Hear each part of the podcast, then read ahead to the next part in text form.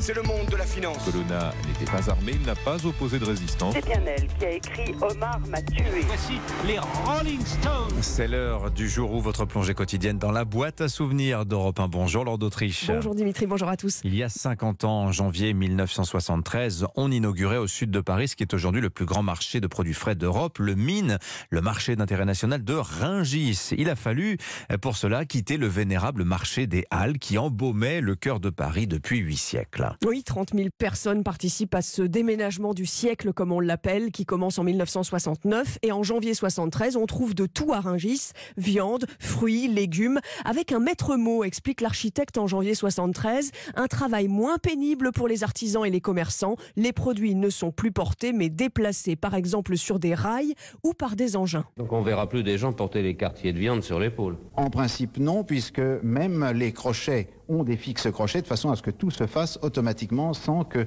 les gens aient à intervenir avec des blouses sales. Et le matériel est aussi particulièrement moderne. Que ce soit les découpes se font sur des tables réfrigérées en acier inoxydable. Aucun produit qui va aller au consommateur ne doit rencontrer des objets souillés. Mille entreprises arrivent alors à Rungis et le marché incarne cette France traditionnelle des terroirs et des bistrots. Mais alors comment ce déménagement des Halles est vécu à l'époque en soixante-treize? Le succès est là, la clientèle présente? Alors c'est un succès mitigé au départ. Déception en octobre soixante-treize de cet artisan qui a perdu sa clientèle parisienne. On a perdu toute notre clientèle, une grande partie de la Villette.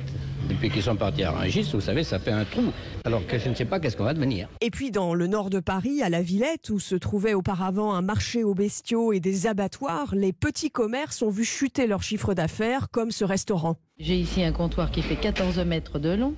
Euh, à six heures du matin, vous aviez les bouchers qui consommaient sur trois euh, rangs et il fallait se dépêcher pour les servir. Or, le dernier bastion va s'en aller, c'est-à-dire que le comptoir sera complètement mort et complètement vide. Aujourd'hui, cinquante ans plus tard, le succès du marché international de Rungis ne fait aucun doute. Il emploie douze mille salariés, accueille mille quatre cents entreprises. Un Français sur quatre se nourrit grâce au marché de Rungis qui fournit les restaurateurs, des marchés, des enseignes de moyenne et de grande distribution. Merci Laure Dautriche pour ce bain de mémoire grâce aux archives sonores d'Europe un. Je vous rappelle qu'à huit heures quinze, c'est Olivier Marleix, le président du groupe L R à l'Assemblée nationale, député d'Eure-et-Loir, qui sera l'invité politique.